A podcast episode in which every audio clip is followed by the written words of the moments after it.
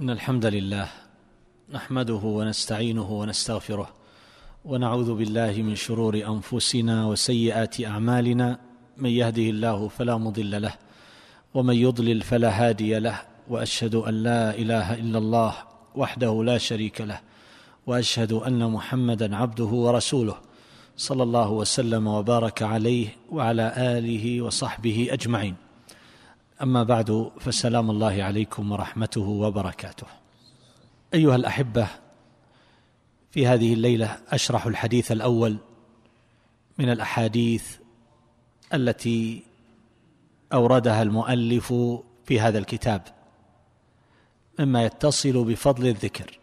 وذلك قوله صلى الله عليه وسلم مثل الذي يذكر ربه والذي لا يذكر ربه مثل الحي والميت وهو مخرج في الصحيحين. وفي رواية عند مسلم مثل البيت الذي يذكر الله فيه والبيت الذي لا يذكر الله فيه مثل الحي والميت. والحديث نفسه إلا أنه جاء بهذين اللفظين. فهذا الحديث مثل به النبي صلى الله عليه وسلم من يذكر ربه ومن لا يذكر ربه بمثل محسوس يدركه كل أحد. والأمثال إنما تذكر للتقريب والتفهيم والاعتبار. وقد ذكرت في بعض المناسبات أن كثيرا من الأمثال المضروبة في القرآن وكذا في السنة. هذه الأمثال إنما يقرب بها المعنى المعقول بصورة محسوسة تدركها الأفهام ويقرب فهمها لدى كل سامع. فهنا هذا يذكر ربه وهذا لا يذكر ربه.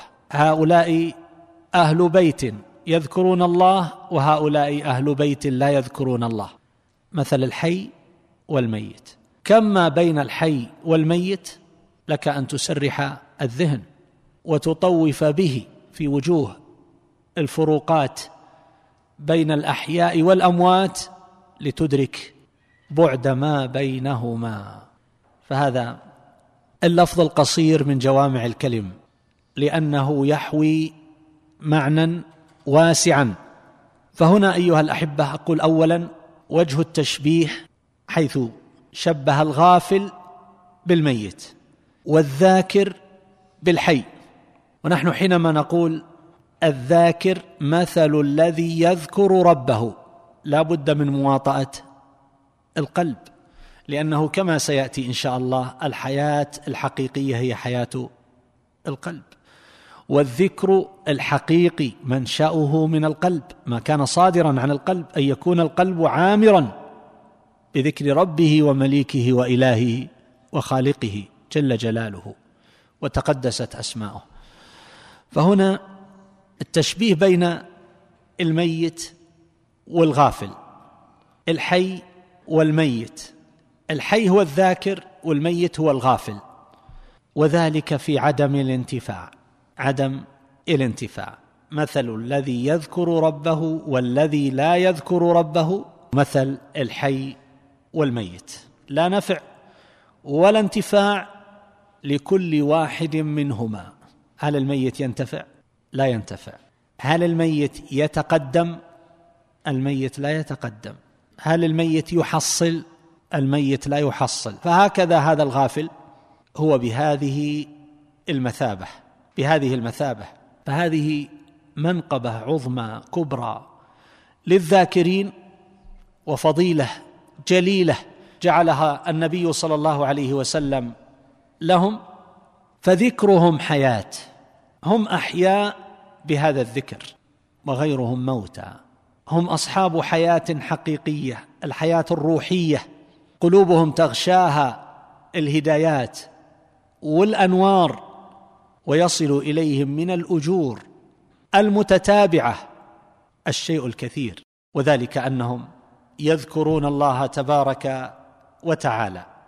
بخلاف تارك الذكر فإنه وإن كان له حياة مادية صورية إلا أنه في الحقيقة في عالم الأموات وفي حكم الأموات لأن حياته لا اعتبار لها ولا قيمة لها فلا يفيض على قلوبهم وعلى نفوسهم وعلى أرواحهم شيء من هذه الأنوار والهدايات ولا يحصل لهم شيء من التزود من الطاعات. وقد ذكرنا في شرح الأمثال في القرآن أمثالا مشابهة في الهداية والضلال حيث شبه الله أهل الهدى والإيمان بالأحياء وشبه أهل الكفر والضلال بالأموات. أو من كان ميتا فأحييناه. فالحياة الحقيقية إذن أيها الأحبة هي حياة القلب وهذا هو الأمر الثاني من الفوائد التي تؤخذ من هذا الحديث. إذن إذا كانت القلوب حية فإنها تصلح وتزكو وتزكو بزكائها أيضا الجوارح. إذا أشرقت القلوب أشرقت الوجوه وإذا أشرقت القلوب أشرقت الجوارح بالأعمال الصالحة وأشرقت البصائر وصار عند العبد من النور الذي يميز به بين الحق والباطل والهدى والضلال ومعدن الحق ومعدن الشبهات ما يكون له فرقانا كما مضى الكلام على قوله تبارك وتعالى إن تتقوا الله يجعل لكم فرقانا فهذا الفرقان هو الذي يحصل به التفريق بين الحق والباطل حينما يلتبس على كثير من الناس. إذا كان القلب في حال من الحياة دبت هذه الحياة في الجسد. دبت هذه الحياة في عقل الإنسان. يستنير قلبه يستنير عقله يستنير ذهنه. ولهذا كانت العقائد الصحيحة والإيمان سببا لزكاء الأذهان.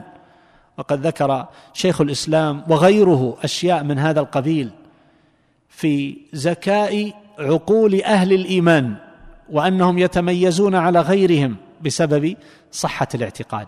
فصحة الاعتقاد تؤثر في عقل الإنسان وتؤثر في التفكير والنظر ولها أثر في ذلك بين لا ينكر.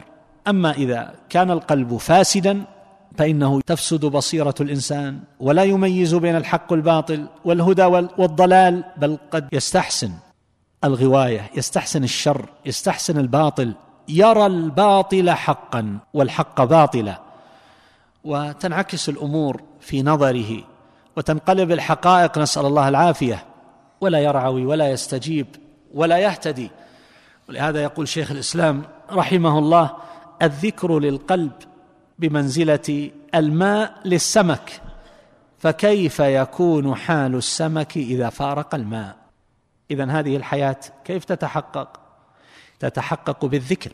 بكثرة الذكر الذي هو ذكر القلب اولا ثم ذكر اللسان ثم تكون الجوارح عاملة بطاعة ربها ومعبودها وباريها سبحانه وتعالى. ومن هنا فإن كل آفة تدخل على العبد فإن سبب ذلك هو ضياع ضياع القلب. ففساد هذا القلب يؤدي إلى ضياع حق العبد من ربه تبارك وتعالى. وتنقص مرتبته وتنحط درجته فيكون في منزلة وضيعة في سلم العبودية.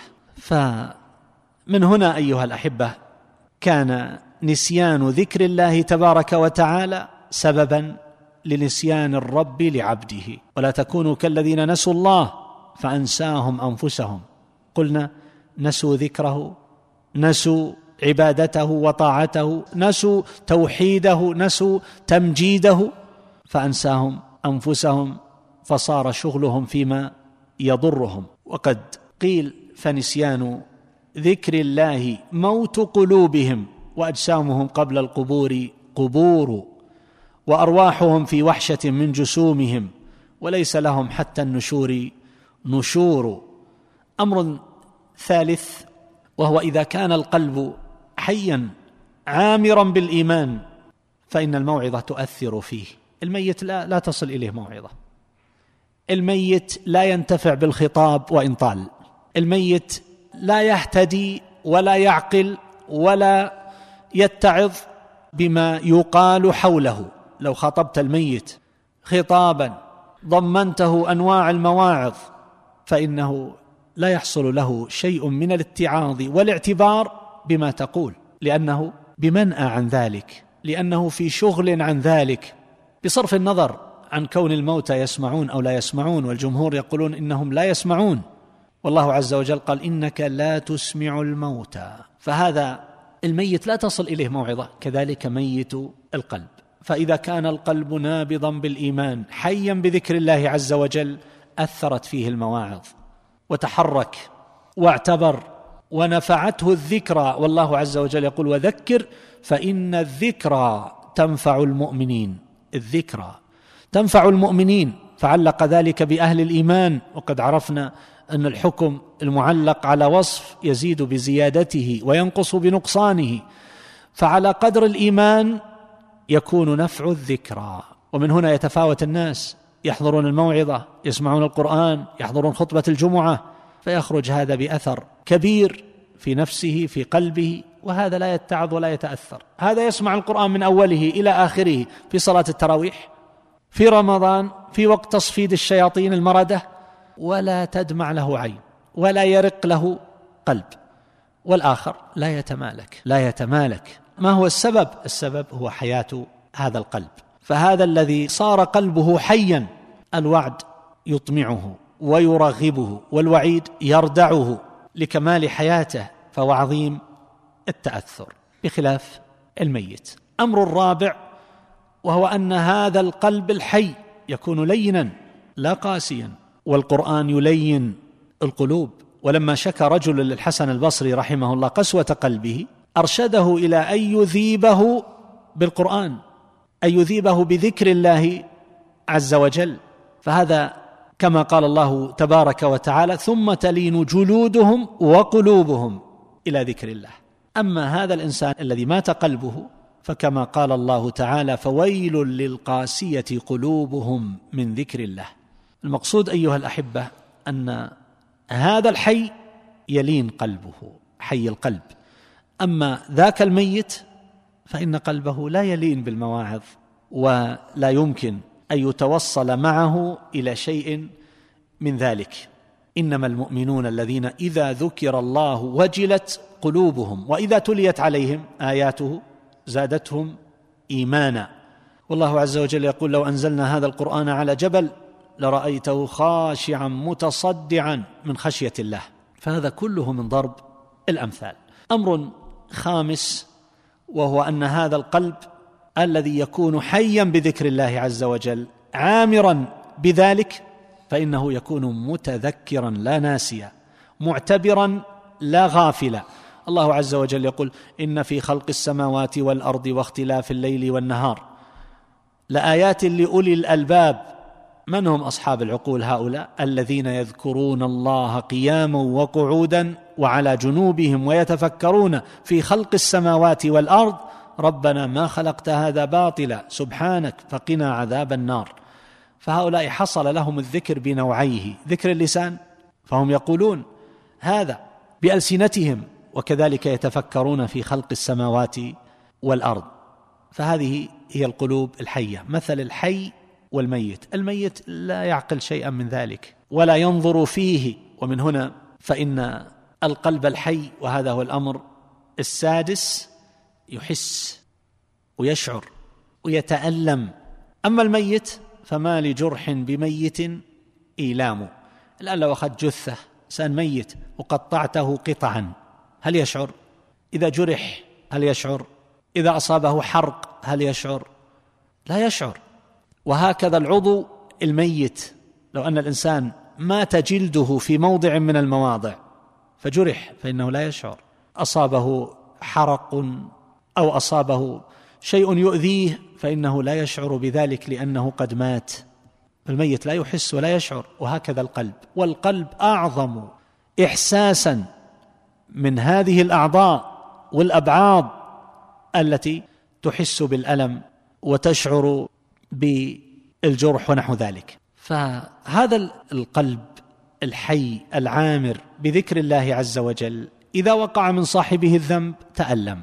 والله عز وجل أقسم بالنفس اللوامة والنفس اللوامة هي التي تلوم صاحبها على فعل المعاصي. المؤمن يشعر أن ذنبه كأنه جبل يكاد يسقط عليه والمنافق كأنه ذباب وقع على أنفه فقال به هكذا. وانظروا حال السلف رضي الله تعالى عنهم كيف كانت قلوبهم حية فيشعرون حينما يقع منهم الخلل والتقصير والذنب. هذا محمد بن سيرين ركب هدين فاغتم لذلك فقال إني لاعرف هذا الغم بذنب أصبته منذ أربعين سنة. الغم بذنب أصبته قبل أربعين سنة. هذا يوضحه ما جاء عنه أنه قال لرجل يا مفلس كلمة قال لرجل يا مفلس أصاب غم بعد أربعين سنة. يقول أنا أعرف هذا الغم بسبب ذنب اصبته قبل أربعين سنة. طيب هذا القلب الحي يشعر يدرك ولو بعد أربعين سنة لكن القلوب الميتة التي تنتابها الذنوب والمعاصي صباح مساء بل هو مقيم على المعصية. هذا كيف يشعر؟ ولهذا قال بعض السلف لما ذكر له هذا الأثر عن ابن سيرين رحمه الله قال قلت ذنوبهم فعرفوا من أين أتوا وكثرت ذنوبنا فلم ندري من أين نؤتى؟ وآخر يقول إني لاعصي الله فأرى ذلك في خلق دابتي وامرأتي بمعنى أنه يرى أثر المعصية مباشرة فهم يعرفون إنه أن هذا من المعصية الفلانية لكن الذي حياته معاصي. ثم بعد ذلك يشتكي من أولاده يشتكي من زوجته يشتكي من عمله يشتكي من جيرانه يشتكي من أصحابه يشتكي من سيارته يشتكي من كل شيء. فهو في تذمر دائم في قلق دائم في ضيق دائم. السبب ما هو؟ أصابكم من مصيبة فبما كسبت أيديكم ويعفو عن كثير. هؤلاء قلوبهم حية فصار أدنى ما يواقعون من المخالفة والتقصير والمعصية. يؤثر فيهم فيعرفون مباشرة أن الأذى الذي حصل والضرر إنما هو بسبب تلك المعصية. وإن تطاول الزمان. عليها. سفيان رحمه الله يقول حرمت قيام الليل أربعة أشهر بذنب. الذي لا يرفع رأسا بذلك أصلا بقيام الليل ولا يفكر. بل لربما لا يقوم للفريضة. هذا أي الذنوب أقعدته؟ وما حال قلب هذا الإنسان؟ سعيد بن المسيب قيل له إن فلانا ولا حاجة لذكر اسمه. أحد الخلفاء من بني أمية يقول قد صرت لا أفرح بالحسنة يعني التي يعملها. ولا أحزن على السيئة يعني التي يرتكبها. قال الآن موت قلبه. يعني إذا كان ما يفرح بالعمل الصالح ليوفق إليه ولا يحزن على المعاصي التي يفعلها والتقصير الذي يقع منه. فما لجرح بميت إيلام ومعناها أن هذا القلب ميت لو جئت بمشرط وقطعته لا يشعر. لكن انظروا إلى الحياة. الآن الإنسان إذا كان يؤلمه ضرسه ف حرك الطبيب العصب والعصب ما هو؟ مثل الخيط الدقيق جدا. هذا الجزء الصغير يسبب للإنسان هذا الصداع الكثير. والألم العظيم إذا حرك برأس الإبرة فإن الإنسان يشعر بألم لا يطاق. هذا الجزء اليسير الصغير. لكن إذا كان العصب ميتا الإنسان لا يشعر ويخلع ضرسه وهو لا يشعر وهكذا. فأقول هذا يدعو إلى التأمل في بعض الأمور وذلك لا شك أنه يرجع إلى حياة القلب. انظر الآن تأمل أحوالنا في الحج. حينما نذهب مرفهين مع الحملات التي توفر لنا ألوان وأسباب اللذات والراحة حتى صار ذلك هدفا لدى كثير من الناس. انظر واعتبر وتأمل. حينما يبقى الإنسان على فراش يغبطه عليه الكثيرون. هذا الفراش وهذه الألوان من الطعام هو يتململ. ينتظر متى تنتهي هذه الأيام القلائل؟ أربعة أيام أو خمسة أيام. مع أنه في أمن تام وفي شبع دائم وينام ملء عينيه ومرفه ولا يطالب بصنع طعام ولا إعداد فراش ولا حمل متاع ولا غير ذلك. ومع ذلك ينتظر يتململ أربعة أيام. فإذا جاء اليوم الثاني عشر رأيت الناس رأيت من حالهم ما تعجب من عجلتهم ما يذكرك بقوله تعالى خلق الإنسان من عجل. يسرعون. لاهية كل مرضعة عما أرضعت. مع الفارق. لكن المقصود أنه يلهو عن كل شيء يريد أن يذهب يريد أن ينصرف يريد أن يغادر. ولو ركب الأخطار. طيب إخواننا في بلاد الشام في بورما هؤلاء الذين يعيشون في مخيمات بعض المخيمات في بورما صار لها الآن أكثر من عشرين سنة. وأكثر هذه المخيمات الموجودة للاجئين غير معترف بها. يخرجون ويلاحقون ويقتلون ويحرقون وتحرق قراهم وبيوتهم وهم فيها. ويخرجون ويركبون المراكب التي لا توصلهم إلى مطلوبهم فيغرقون بالمئات في البحر. أسرة كاملة تخرج لا يصل منها إلا رجل واحد أو امرأة. كلهم غرقوا وأوضاع سيئة. وإذا ذهبوا إلى البلاد المجاورة يتخطفهم الناس ويلاحقون ويؤذون. هذا في بورما. هؤلاء الذين يجلسون هذه المدة الطويلة أكثر من عشرين سنة في مخيمات في أوضاع بائسة لا يأمنون على أنفسهم ولا أعراضهم. أسر تجلس في خيمة واحدة. النساء الثكالى اللاتي مات أزواجهن ومات من يعولهن. إن وجد من يعول تجد أن هؤلاء النساء يعيشن مع أسر أخرى ينامون في خيمة واحدة خيمة واحدة. نحن أربعة أيام في الحج في غاية الترفيه الإنسان ينتظر متى ينتهي من أجل أن يرجع إلى بيته. هؤلاء اللي في بلاد الشام هذه المدة الطويلة اللي أكثر من سنتين ونصف في مخيمات مستقبل مجهول. متى تنتهي هذه الحرب؟ إلى أي شيء تصير الأمور؟ هذا في علم الغيب. ومع ذلك هم في حال من الضر والجوع لا مستقبل لا رواتب لا رؤية لا تعليم لا ليس هناك شيء يلوح بالأفق. وإذا جاء الشتاء فلا تسأل عن حالهم.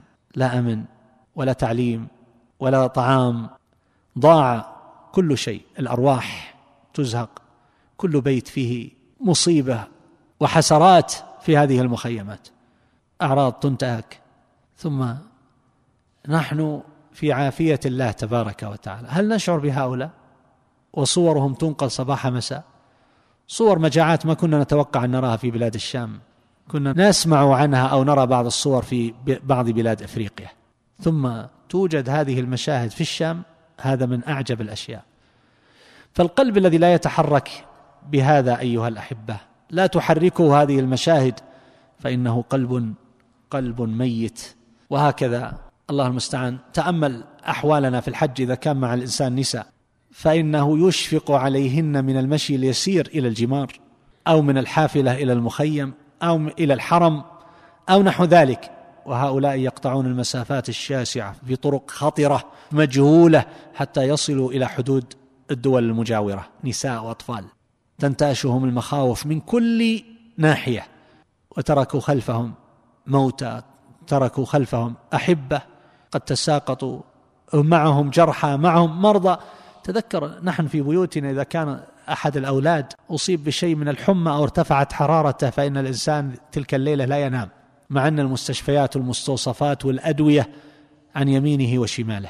أولئك في مخيمات أمراض خطيرة سرطانات فشل كلوي يحتاج إلى غسيل هذا الطفل ترتفع حرارته حتى يموت هذا يصاب بأمراض قد تجاوزها الناس منذ زمن بعيد يموتون بالحصبة يموتون كذا رجع إليهم السل الآن.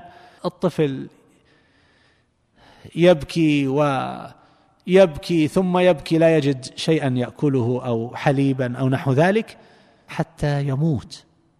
وتصور نحن لو كان الطفل عندنا لم يوجد له رضعة واحدة فقط. تأخر الأب في إحضارها أو نحو هذا. أين قلوبنا أيها الأحبة؟ أين إحساسنا؟ أين مشاعرنا؟ أين إيماننا؟ فينبغي على العبد أن يتذكر إخوانه إن كان له قلب حي. أما الرواية الأخرى وأختم الحديث بهذا وهي قوله صلى الله عليه وسلم مثل البيت الذي يذكر الله فيه والبيت الذي لا يذكر الله فيه مثل الحي والميت. فالذي يوصف بالحياة والموت حقيقة هم الساكنون هم أهل البيت. إذا أهل البيت الذين لا يذكرون الله تبارك وتعالى موتى وبيتهم خراب. والأجواف التي لا ذكر لله فيها هي خراب هي كالبيت الخرب. وهنا شبه أصحاب هذه البيوت بالأموات ولهذا أمر النبي صلى الله عليه وسلم أن نصلي في بيوتنا يعني غير الفرائض وأن لا نجعلها مقابر. فالمقابر لا يصلى بها والبيوت التي لا يذكر الله فيها هي مقابر في الواقع. اذا فرق كبير بين البيوت الحية بالذكر والبيوت أهل الغفلة. فكيف إذا كان أهل تلك البيوت البيوت الغافلة الذين لا يذكرون الله عز وجل يعكفون على أنواع المنكرات من المشاهد المحرمة بهذه الوسائل الحديثة والقنوات الفضائية والمعازف تضرب في هذه البيوت ولا يسمع لذكر الله عز وجل اطلاقا شيء من ذاكر ولا تجد أهل هذه البيوت يصلون فيها ويعبدون الله تبارك وتعالى فهي بيوت ظاهرها عاطل وباطنها باطل. نسأل الله العافية. صلى الله عز وجل أن يجعل القرآن ربيع قلوبنا ونور صدورنا وذهاب أحزاننا وجلاء همومنا. اللهم ذكرنا منه ما نسينا وعلمنا منه ما جهلنا. وارزقنا تلاوته آناء الليل وأطراف النهار على الوجه الذي يرضيك عنا. والله أعلم. صلى الله على نبينا محمد وعلى آله وصحبه.